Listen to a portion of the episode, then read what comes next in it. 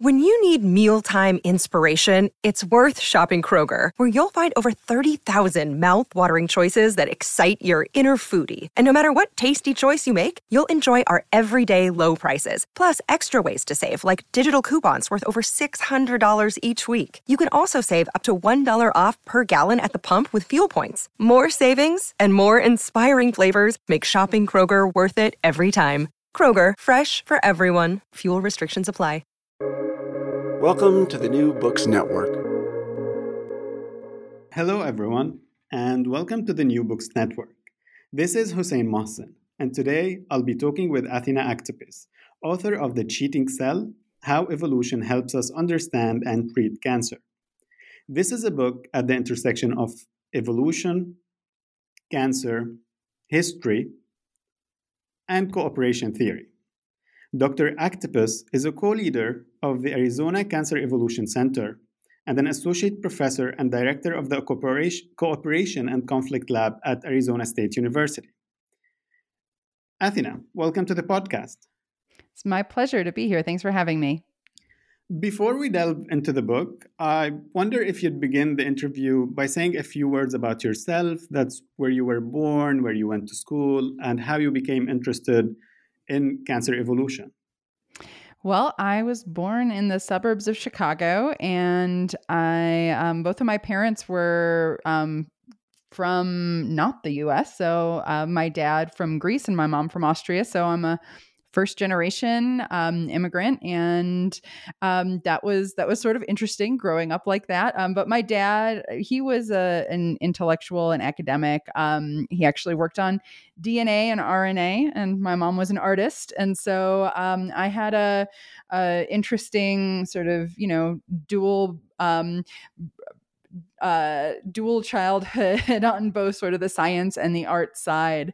And um, then I went to uh, my undergrad institution, Reed College, in Portland, Oregon, um, which which was great. Lots of small classes. Um, it was almost like going to grad school as an undergrad. Um, you have to actually do a thesis in order to graduate. Um, so that was um, that was a, a, really great experience. And then I did my graduate work at UPenn um, in psychology, but I was doing modeling of the evolution of cooperation really, um, you know, from the very beginning there. I, I, even started doing that when I was still an undergrad.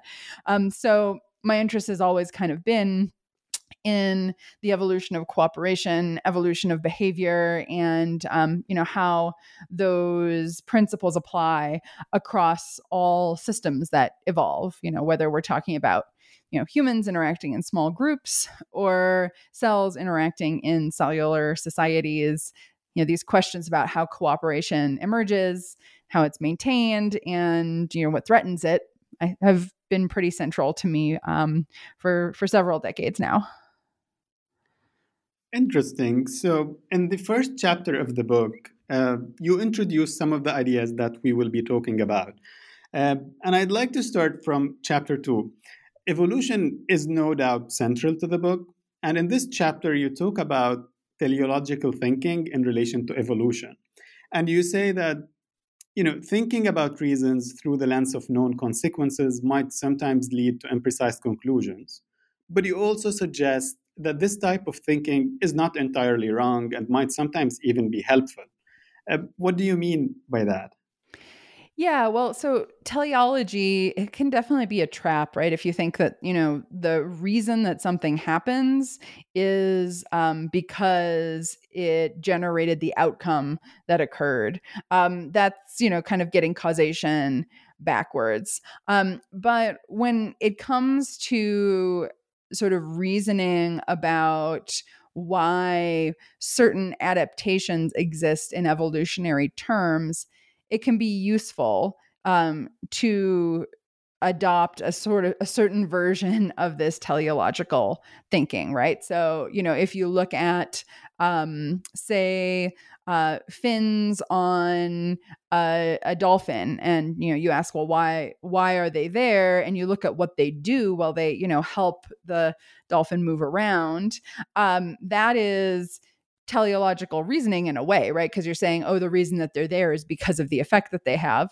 Um, but the fact is, evolution has shaped them um, over you know so many hundreds of thousands of years to have those features that allow them to accomplish those goals. So um, evolution kind of functions with this almost as if intentionality right? It sort of looks like things um, were designed for particular purposes but in reality there was just variation that was selected and those individuals that were best at you know doing certain things um, were the ones that ended up surviving and reproducing more. So so yeah, it's a it's sort of a heuristic, a, a cognitive shortcut that can be useful, but as we're using it, we have to be aware that it's um, you know not entirely accurate to say right that the reason a thing exists is because of what its effects are well i'm wondering if you would differentiate in this regard between human evolution and evolution of other systems in a sense that uh, we tend to think that humans are different because they possess the ability um, to be rational and to plan more than other species. So, would you even differentiate between humans in this regard, or this also applies to human species? Uh, it applies just as much to humans as it does to other organisms. I mean, I think oftentimes we we think we're so special, but uh, in reality, there are a lot of other organisms, a lot of other systems that do complex computation and um, you know decision making, even if it doesn't look the same as what we're doing with our brains. Um, there's a, a, hell of a lot of information processing going on in cellular systems, going on in uh, you know multi-species biofilms. Um, you know, even plants have lots of you know complex information processing that's going on. So um, I think you know we as humans are unique in that we can think about things like intentions and goals and um, maybe you know impose those on how you know we're looking at certain kinds of systems. But um, I, I don't think that in general we want to apply different ways of reasoning about evolution to humans as we do to other systems. So, in the thir- third chapter, which is titled Cheating in Multicellular Cooperation, you use the metaphor of a handbook of cooperation that's been throughout very long stretches of time been developed between cells. Uh, and this is the basis on which cancer cells would be considered as quote unquote cheating cells. What are the main rules of this handbook? And if you can give us an example or two of how cancer cells break them. Absolutely. Yeah. So, one way of really thinking about what cancer is is that it's it's breaking these rules of sort of cooperative multicellular living that are laid out in this metaphorical handbook. And the you know the metaphor the handbook is sort of meant to map on to the genes that you know all of our cells possess that essentially instruct the cell in how to behave. And that includes things like um, suppressing division so not pro- cells not proliferating at their maximum rate but rather holding that back it includes uh, also re- restraining metabolism and resource use so that um, there is, there are enough resources for all the cells in the body. Uh, it includes um, having mechanisms that allow the cell to actually self destruct if it's becoming dangerous. And um, you also have a lot of genes that can get turned on or off depending on what kind of cell type um, that cell should be. So this basically corresponds to division of labor um, in a sort of broader cooperative sense. Um, and you have lots of cells that are are doing different functions, um, and that's happening, you know, through the genetic code as well. Um, and then uh, the creation and maintenance of the extracellular environment is also another important aspect of this handbook of cooperation. So it it actually um, something that you know we often forget is that our cells aren't just kind of you know side by side existing um, eh, you know in our bodies but there there are a lot of things in between our cells and our tissues have a lot of you know other materials in them that help to give us structural integrity and help us to function normally and um, creating that shared environment is another sort of important way that um, that cells cooperate and all of these aspects of multicellular cooperation that I've mentioned um, break down in cancer. So, you know, the um, overproliferation of cells, that's because of a breakdown of the mechanisms that otherwise control the cell cycle and keep cells from proliferating too much. Um, breaking of the you know rules around apoptosis um, that is all about cells not um, self-destructing when they should so every every one of these um, aspects of multicellular cooperation um, gets broken down in cancer. And it's really when you know you sort of get the pile up of all of these different cooperative systems breaking down that cells um, that you know cancer cells or sort of proto-cancer cells really start getting an evolutionary leg up on the more cooperative competition. Well in in the same chapter you talk about an interesting phenomena which would be uh, new to many folks who didn't study evolution in detail or didn't get the chance to, uh, which is the case of multi level evolution. And in the case of cancer, it's as if it's an evolutionary paradox that takes place on two seemingly seemingly contradicting levels. Um, how does this paradox unfold in the body? Yeah, so it's a, a, paradox that unfolds both in the body and sort of in the world on a um, organismal evolutionary timescale. So, so you essentially have these two countervailing forces. Um, you have, on one hand, organisms um, evolving to suppress cancer, evolving to have mechanisms that enforce the cellular cooperation, that detect cellular cheating, that respond um, to control cells that get out of hand or destroy them so that the organism can have a you know long and um, productive and reproductive life um, and then be more likely to pass along those genes that code for um, having you know less susceptibility to cancer greater ability to keep cancer under control But then, uh, within organisms, you have an entirely different evolutionary process going on. So, each of the cells in our body has the potential to be sort of its own entity that can have fitness um, and uh, can outcompete other cells in the body. So you have evolution going on on this microcosm of the body.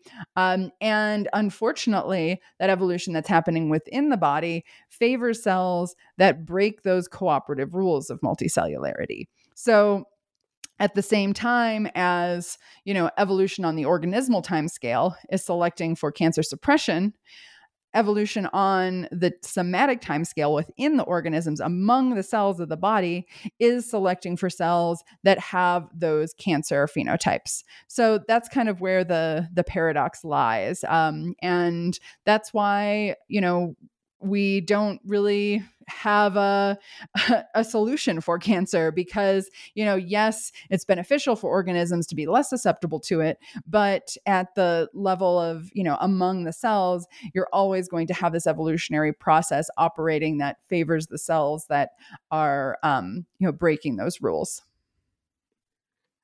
Well uh, the book one thing i like the book, uh, about the book is that it breaks several misconceptions about cancer and it also tries to redefine the disease like you said but also redefine what we mean by curing cancer.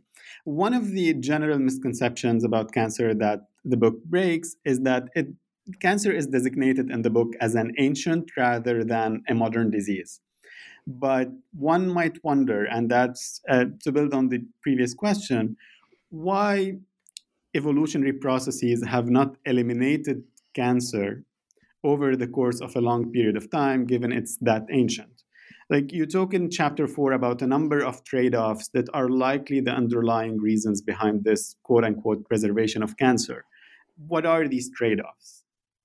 Yeah, well, let, let me first say that you know, yes, cancer is an ancient disease for sure, but it is also a modern disease in that the way that it manifests now and the extent of it is uh, far larger than you know what it was for our ancestors. So um, I'm not going to say it's exclusively an ancient disease, um, but uh, to get to your other question, or other point about the, the sort of trade offs. Um, yeah, once we start digging a little bit deeper, um, the question of, you know, why we still have susceptibility to cancer is a little bit more complicated than um, what my last uh, answer to your last question might might have made it seem like.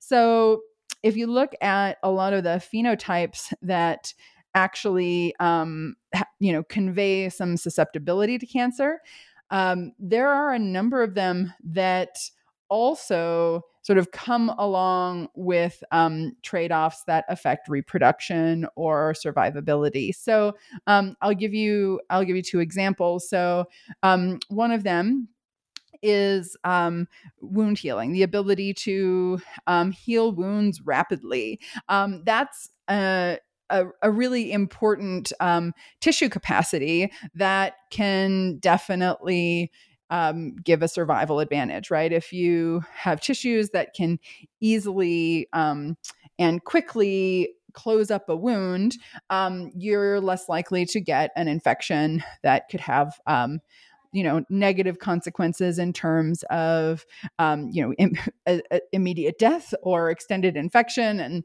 uh, and all of that so so that's a that's a good thing from an evolutionary perspective but having that ability means that your cells can proliferate rapidly and move rapidly, right? Because in order to close a wound, um, those things have to be the case. And then what you end up with is um, is cells and tissues where it those phenotypes of you know in the right circumstances at least being able to quickly reproduce or quickly divide proliferate and quickly move um, can um, can be elicited by certain environments right? And so it it creates a situation where um, those cells then are sort of closer to a, a cancer like phenotype and maybe more likely to get pushed into that um, if they're uh, given the right kinds of environmental stimuli from from the tissues. So so you have on one hand something that's good wound healing um, and on the other hand um, something that can convey um, greater risk of cancer which is you know having cells that can proliferate and move rapidly and and it's a similar story with um, certain aspects of uh, fertility and um, uh, you know, also uh, some aspects of um, sexual competitiveness, um, where you know being able to potentially win out in the mating game um, might, in some cases, actually lead to a phenotype that is less um, resilient to cancer. So um, there are, uh, you know, a lot, a lot of cans of worms to open up when it comes to the the trade offs that um, underlie our susceptibility to cancer and you know this is an, a sort of newish area where um, we're you know we're learning more every day about how um, you know different um, kinds of abilities of cells can provide advantages for health and longevity and reproduction, but also um, sometimes convey um, some measure of cancer risk as well. Well, speaking of new areas of research, especially with what we're seeing now with a new wave of research regarding to um, aging, um, I was very interested in this trade-off between cancer and aging. So, if you can tell us briefly about that. Yeah, well, you know, the cancer and aging issue is quite complex. So, overall, you know, cancer in general is a disease of old age. It's a disease that, you know, eh, you have greater susceptibility to as you get older because your cells have been around for longer. Um, so they've had more opportunities to acquire mutations. There have been more cell divisions. So there's more opportunities, you know, for, um, uh, mutations to creep in during that process as well. So, you know, the first pass is really that um, you know as um, as you age um, cancer risk goes up. Um, there, there is some evidence, though, from um, some mouse models and some other studies that uh, if you interfere with some of the aspects of cancer suppression, like um, TP53 genes, um, that uh, sort of having them be too active can um, lead to uh, sort of premature aging if you if you turn them on constitutionally so they're sort of like always going.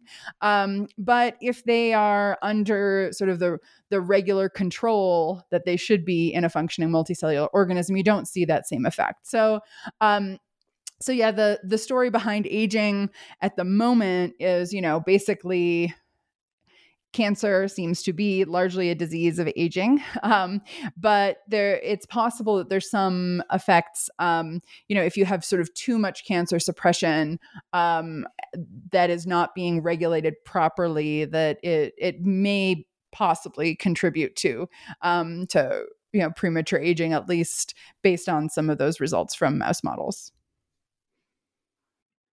Well, another misconception that the book breaks, and it was very interesting, um, has to do with the incidence of the disease in basically all branches of multicellular life, and that includes numerous animals and plants.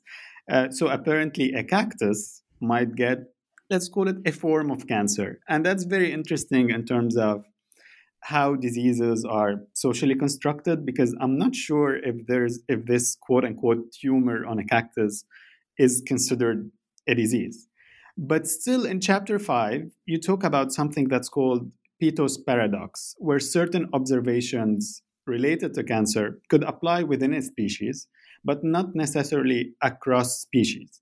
So, if you could tell us about this paradox and how you and your collaborators have been working to study it. Yeah, so the the general observation with Peto's paradox is you know, if, if you were to sort of just start from the most basic principles, you might assume that the larger an organism is and the longer lived it is, it should have the greater the cancer rate it should have right? Just all else being equal. Um, mm-hmm. but that is that's not what you see when you look across the tree of life. You see um, a fairly stable relationship or um, a slightly negative relationship where organisms that are you know more long lived and um, larger have much lower cancer rates than you would expect. Um, and so Peto's paradox is essentially that observation and then the question becomes you know why is that the case you know why is it that um, some organisms have um, apparently you know m- more cancer more um, more mechanisms for suppressing cancer than others. And um, our our team at the Arizona Cancer Evolution Center um, have been we've been looking at this question, and it appears that there's a lot of different um, genetic mechanisms that may underlie that, um, including things like the tumor suppressor gene TP53. Um, so you know, elephants have many more copies of that than humans do. Um, and they're, you know, TP53 is just one really of, of many cancer suppression genes that may be playing a role here in, um, you know, creating sort of better cancer suppression systems in these larger and longer lived animals. And, you know, and the, and the reason for that, right, is that these larger and longer lived animals, if they don't manage to um, to make it to that old age or that large size, uh, then you know they're they don't have the ability to sort of pass those genes along, and so there's there's greater selection um, among them um, for the ability to suppress cancer than there is on organisms that are smaller and shorter lived, where they reproduce earlier, they don't need to sort of grow as much to be mature. Um, then the costs of cancer, uh, the evolutionary costs of cancer are lower for those smaller organisms compared to the larger ones. So you get, you know, more effective cancer suppression mechanisms in the larger and longer lived organisms. Mm-hmm. Uh, but that's not all you tell us in the book and this is something I didn't know before that there are some forms of transmissible cancers in certain species, particularly in dogs and Tasmanian devils. But how would that take place? And why is it in those species and not in humans? It almost never happens to humans. Yeah, that's a great question. So, you know, ch- transmissible cancers are are kind of this, you know, extremely frightening um, but you know pretty rare um, occurrence. Um, and it they happen in tasmanian devils in dogs um, in uh, a lot of species of bivalves actually. There's um, transmissible cancer and in a few rare cases um, it's happened in humans. Um, but what the reason that it's quite rare in humans um, is because you know really it can only happen when um, you know individuals are um, have lower genetic diversity. So that that's what happened um, with the Tasmanian devils, and and also to a certain extent with um, with dogs as well. Is that um, in order for these cells to grow in a new individual, that environment that they go to has to be similar enough to the environment that they came from.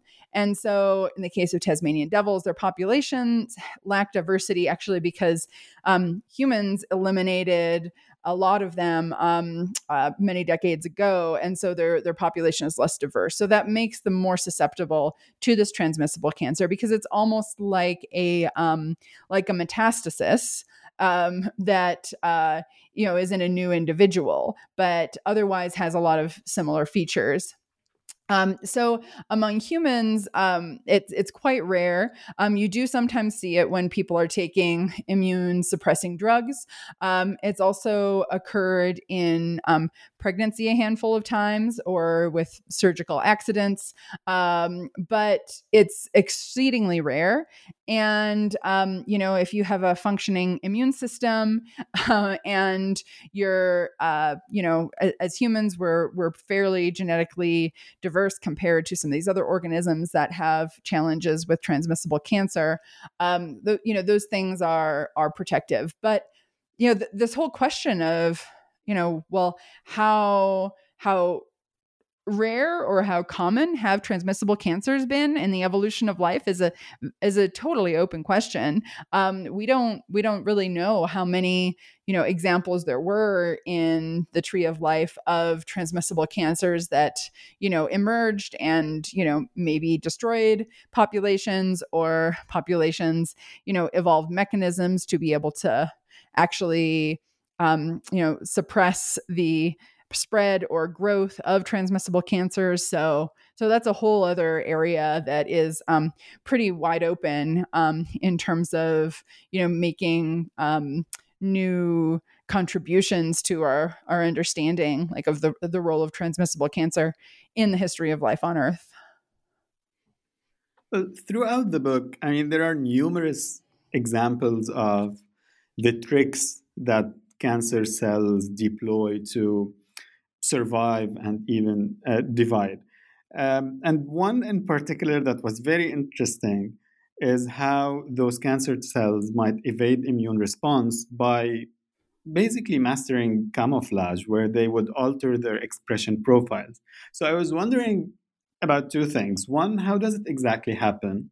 And two, whether it's a temporary thing where those cancer cells would change their expression, uh, like their gene expression levels, once they encounter immune response, but once immune cells are not around, they get back to their quote unquote normal cancer state. So, a lot of the changes in gene expression that cancer cells undergo are um, are more sort of constitutional. You know that they they just shift to a um, an expression profile that um, you know is is different in in critical ways, but um, can also um, you know make the cancer cells look like they're normal, and so that so they don't get noticed by immune cells.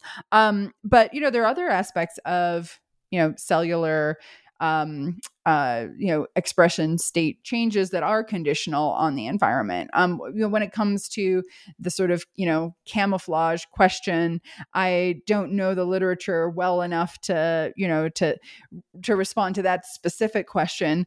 Um, but it is certainly the case that you know all the cells in our body, cancer cells included, um, do have the ability to you know change their expression state depending on the environment that they're in, the kinds of cells. Cells that they're encountering. So, um, so it's possible.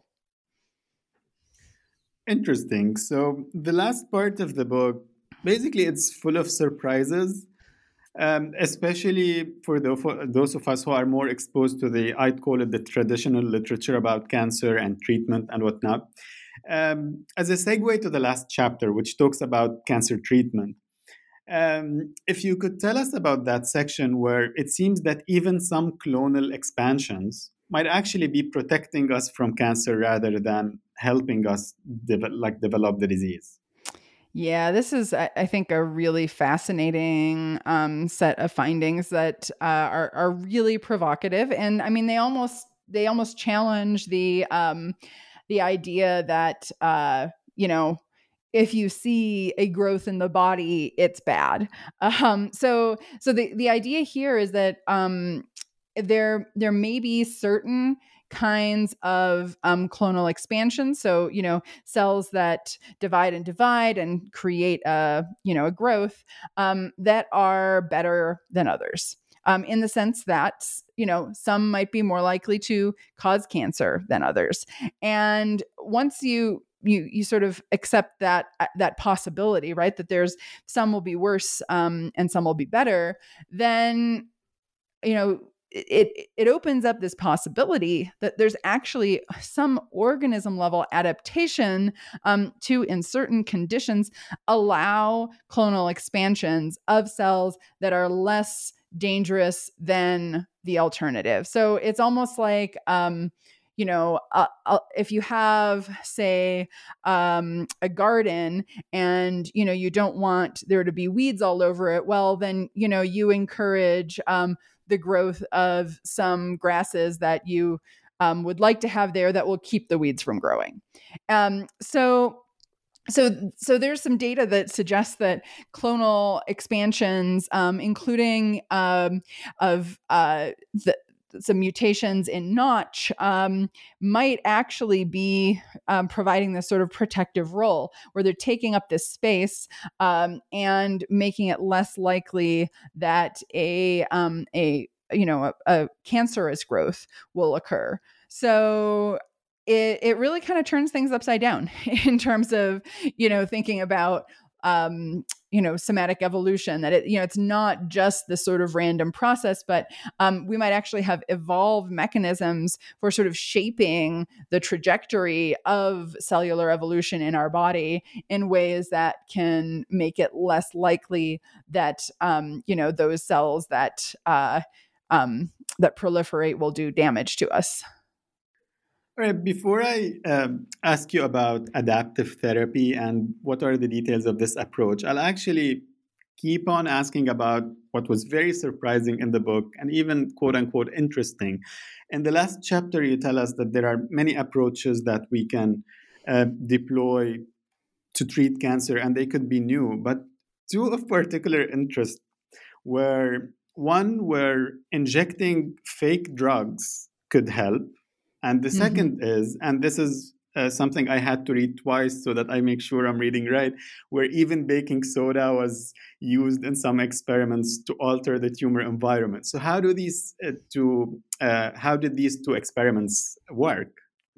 Yeah, so these those are some of my favorite um, examples, and you know, credit goes to um, Robert Gatenby at Moffitt Cancer Center, really, you know, for this. He's the um, the the doctor who uh, came up with the idea of adaptive therapy did the initial um, uh, modeling and um, has you know helped lead sort of all of the work that's happened on that. But he's had a number of really innovative ideas about cancer therapy, including those ones that you just mentioned.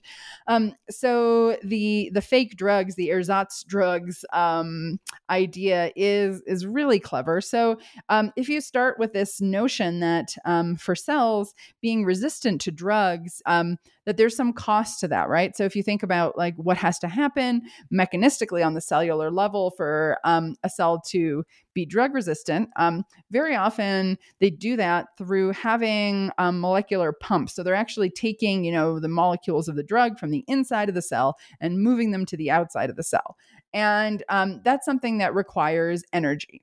And the more energy that the cell has to use for that, the less energy they have for um, dividing, for you know um, making new copies of their dna for moving around um, there's a trade-off there so um, bob gatenby's um, notion his idea then is well you know if you simply um, create a, a, drug that the cells um, pump out um, even though they're they're not um, really damaging to the cancer cells or the normal cells, right? Because part of the problem with a lot of um, cancer therapies is that they just um, have a negative effect on the host in general um, or the patient in general. Um, so by giving these pseudo drugs um, that you know these drugs that the cells pump out um, you're imposing a cost on the cells that have this capacity to be drug resistant and um, not on the cells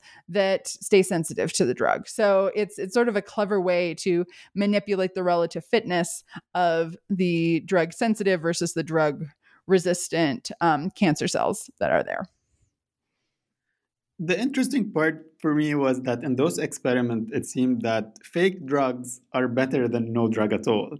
And this was the fascinating idea.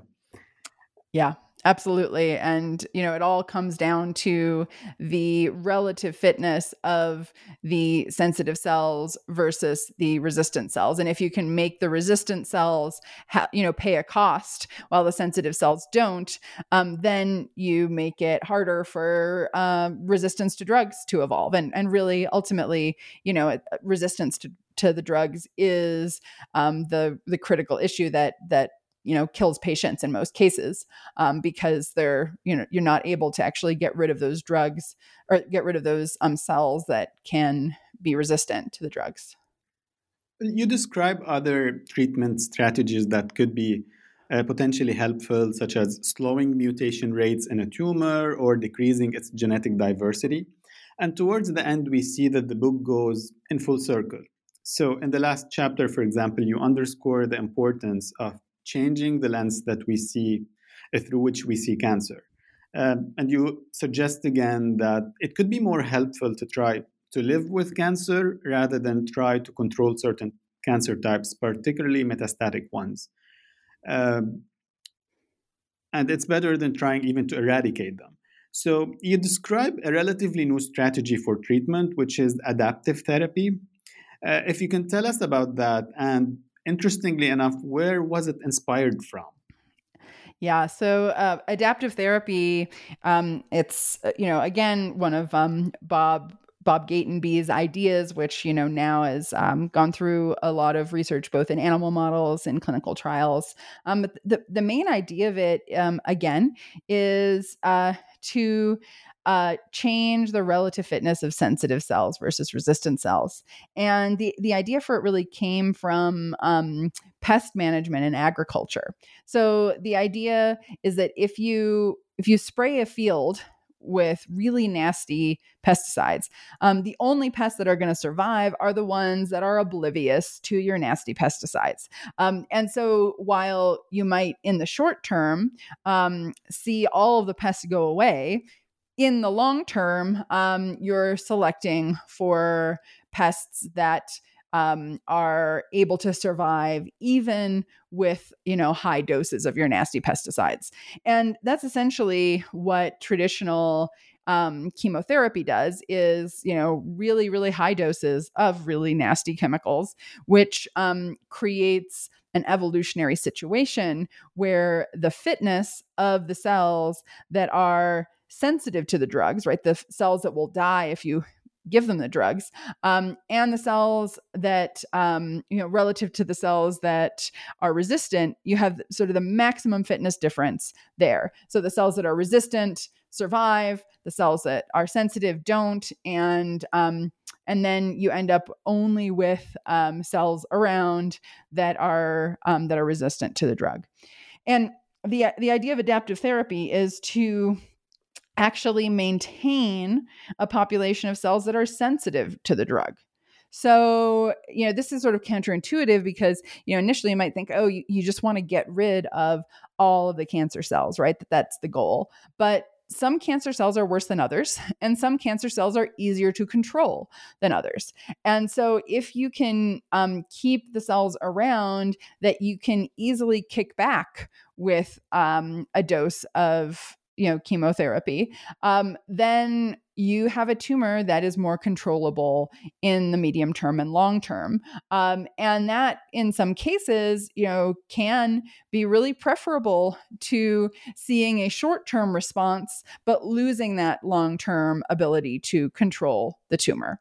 So um, so yeah when one of the you know one of the ideas i talked about earlier of sort of you know there being this um, fitness disadvantage to resistance, right? It's costly to be drug resistant. Um, that's um, that's kind of at the heart of why the strategy can work because um, if you if you remove a drug, um, then the cells that are um, that are sensitive to the drug how they can do better than the cells that are resistant because they're it's a little bit less costly for them to operate. Um, so so yeah, it's a it's a you know idea that feels very counterintuitive at first because I think you know m- for many people the intuition is oh you know whatever you can do to get as rid of as many cancer cells as quickly as possible as thoroughly as possible is the right strategy, but in evolutionary terms, you can actually be selecting for a population that is harder to ultimately keep under control. So um, it's a it's a complex um, and counterintuitive strategy, but it's something that um, has been quite successful both in animal models and now in the clinical trials that have been going on. Um, you know, in, individuals that had um, you know stage four metastatic prostate cancer um, surviving much much longer than uh, the control, um, the matched cohort. So that's really, um, really promising um, in terms of you know the um, the, the future of adaptive therapy because it, it does seem to extend life even for people who have um, you know quite advanced cancer already.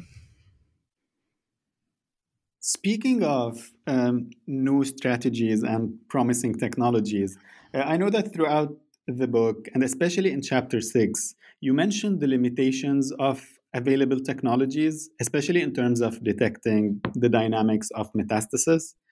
Um, with this rapid ongoing advancement we've seen in cancer research, particularly during the last two decades uh, at the molecular level, where do you see technology going in the next five to 10 years? And wh- like when we would see some of the open questions possibly solved or at least addressed? Yeah, well, at the moment one of the big barriers is that it's it's really hard to see what cancer cells are doing sort of in the normal tissue environment. And you know, earlier on you were alluding to a lot of things that you know have to do with sort of like tum- tumor cells interacting with the local environments that they're in. And we know that that is a an extremely important um, piece of the puzzle one that's been really hard to study. Um, but you know there are more and more um, uh, organoid models so you know these sort of like you know rather than looking at cells in a petri dish um, cells um, you know uh, people can create these almost sort of like mini organ like tissues in the lab and um, you know look at cancer and cancer like phenomena inside of them which i think you know that's that's definitely going to be helpful for um, for for trying to understand how cancer cells are acting in context and also how cancer cells might be exploiting you know many aspects of multicellular cooperation because that's another thing that's very hard um, to look at with our our current um, our current methods. So, um, so I think that that's one of the sort of promising technologies that will help us answer um, answer some questions. Um, you know, imaging also. Um, you know, right now the it's it's really hard to detect um, cancer unless it's already um, you know the the masses are already quite large um, from a numbers perspective. You know, I think it's like um, it, pretty hard to detect a, a growth that's um, less than a million cells, um, which is uh, you know already a gigantic population when it comes to you know the evolutionary processes. So um, so you know imaging can can be really useful, um, but you know then there's also you know other potential readouts that um, we may be able to develop, you know, things like, um, uh, you know, looking at markers in the blood that might um, indicate that there's, you know, tumor burden or not. Um, there's more and more work now on sort of the relationship between the microbiome and cancer risk. So we may be able to, you know, monitor the microbiome or changes in the microbiome for hints um, that, you know, might suggest that uh, some individuals should be monitored more closely um, to um, detect early, you know, to do early detection of cancer. So I think that, you know, essentially, you know, there there are many um, many ways that developing technologies can be used um, to help us better detect cancer um, and and understand the more complex kinds of interactions that are happening both you know within a tumor and between the tumor and that um, microenvironment that the tumor is sitting within. And um, those things are going to be really helpful for you know all of us as we sort of move forward with with trying to um, to understand the dynamics that are happening, you know, on the sort of ecological framework, um, in terms of the interactions with the microenvironment, but also the the evolutionary dynamics as well. So, um, so I think that you know, I'm I'm optimistic that these um, methods will um, allow us to to get at some of those questions and um, and and understand a little better what's going on. Um, I'll, I'll mention just one more thing, which is I think you know there's there's been a, a pretty big gap in terms of how people are um, are thinking about what's going on in metastasis and um, that having methods that allow us to really look at that over time um, and see you know how many generations of metastasis occur before you get a successful um, you know successful in quotes um, metastasis. You know is there a process where you have lots of micro metastases um, at least for some cancers? Um, uh, you know those questions i think are essential um, if we're going to understand the evolutionary dynamics that occur in late stage cancer. Right now it is um, quite a black box. Um, but I think it's the most important box for us to try to understand if we want to reduce the the burden of cancer and um, deaths from cancer, because it's really metastatic cancer that that is the problem. Well, thanks for the very interesting segue to the last question. Um, I'd like to ask you, before I ask you about your future work, um, I'd like to ask you about a very contemporary event related to the uh, topic of the book. So, just last week, BioNTech announced promising results on their new mRNA injections to suppress colon cancer and melanoma tumors in mice. And the injections included a variety of mRNA sequences that would code for what they called cancer fighting molecules uh, or what was reported in the news. So, how do you see the future of those mRNA injections? And in, in particular, how do you think it might relate to the cure strategy you suggest in the book, just off top of your mind? Absolutely, yeah. Uh, so, I think you know I, I, definitely advocate for us considering the control strategy, right? We, we, were sort of talking about that earlier but sometimes you know it is possible to um, fully cure cancer right? And to have individuals live out a long um, and um, productive life and die of something else eventually. So that you know it is it is possible. And um, i think that technologies like that um, you know are at least in in theory quite promising. Um, but we do have to keep in mind that you know resistance evolves. Um, you know no matter what the strategy no matter what the drug no matter what the approach um, that you know has been taken in cancer treatment um, cells evolve to get around um, those strategies that we devise. And so i i strongly believe that anytime we're putting together new technologies for treatment, um, we need to think about how to evolution proof them, how to make it so that um, the evolutionary process, uh, you know, the somatic evolutionary process among cells in our body is not going to um, get around that. And so I think you know that that's something that we you know we don't want to sort of just blindly feel you know think oh this is a new technology it's going to work and there's not going to be a problem with resistance because um there there's almost you know there's no i i know of no treatment approach where um resistance is not a problem. So um so that's something that we have to we have to keep in mind and really you know build in i think as we are coming up with new approaches to treatment is how to um, you know how to make it so that that evolutionary process doesn't result in um, you know resistant cells ultimately taking over and um, dominating the the population and then making that treatment ultimately ineffective interesting uh, we've already held you up for a significant amount of time i'd like to wrap up this episode with asking you about your current and future projects what are you working on? Well, um, I have I have quite a few uh, irons in the fire, I guess you could say. Um, one of my um, projects is uh, to you know really look in greater depth at these kinds of dynamics that underlie metastasis um, especially cooperative dynamics among cells. I think this is one of the most important um, and uh, you know again kind of counterintuitive issues which is that cancer cells, yes, they might be fundamentally about um, cellular cheating, but um, they also can evolve to cooperate with one another um, in order to better exploit the body. Um, they can exploit the cooperation of normal cells as well. So, cooperation is a tool that cancer cells can use um, to their benefit as well. So, I think there are um, there are many many important questions um, there to be sorted out. Um, and then, in terms of my other projects, uh, I've been working a lot on sort of understanding how uh, cooperation and interdependence independence and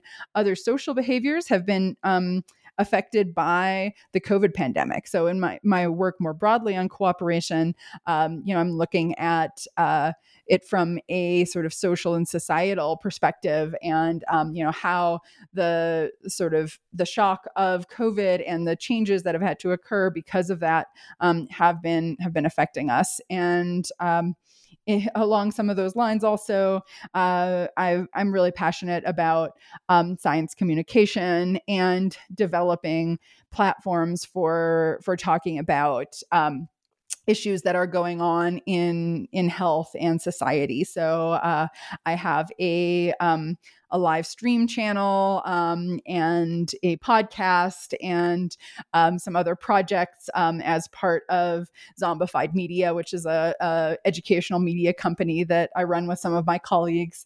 Um, where we're trying to kind of create a fun and engaging space to to talk about um, issues in human health and um, the uh, you know how we how we survive in these challenging and, and semi apocalyptic times and uh, and we have a lot of fun with it because um, we, we talk about zombies and the zombie apocalypse. So so that's uh, in a nutshell what what I have going on right now and my future projects.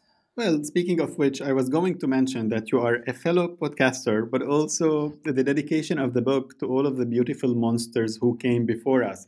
So, if you'd like to tell us briefly about the podcast, you're more than welcome to. I would love to. Yeah. So um, my podcast, Zombified, it's um, it's basically about all of the things that take over our brains and hijack us that that we might not realize. Um, so it's it's in a way about um, kind of taking this idea of cheating, but um, to an extreme where you have you know full on um, hijacking and manipulation of systems. So everything from you know how you're your cute puppy is manipulating you to how you know parasites can influence our brains um, to how social media takes over you know the, the way that we think about things. So um, we have you know great guests um, we have authors professors artists um, and it's a long form conversation where where we we explore these ideas um, and and have fun and and talk about zombies. So so that's the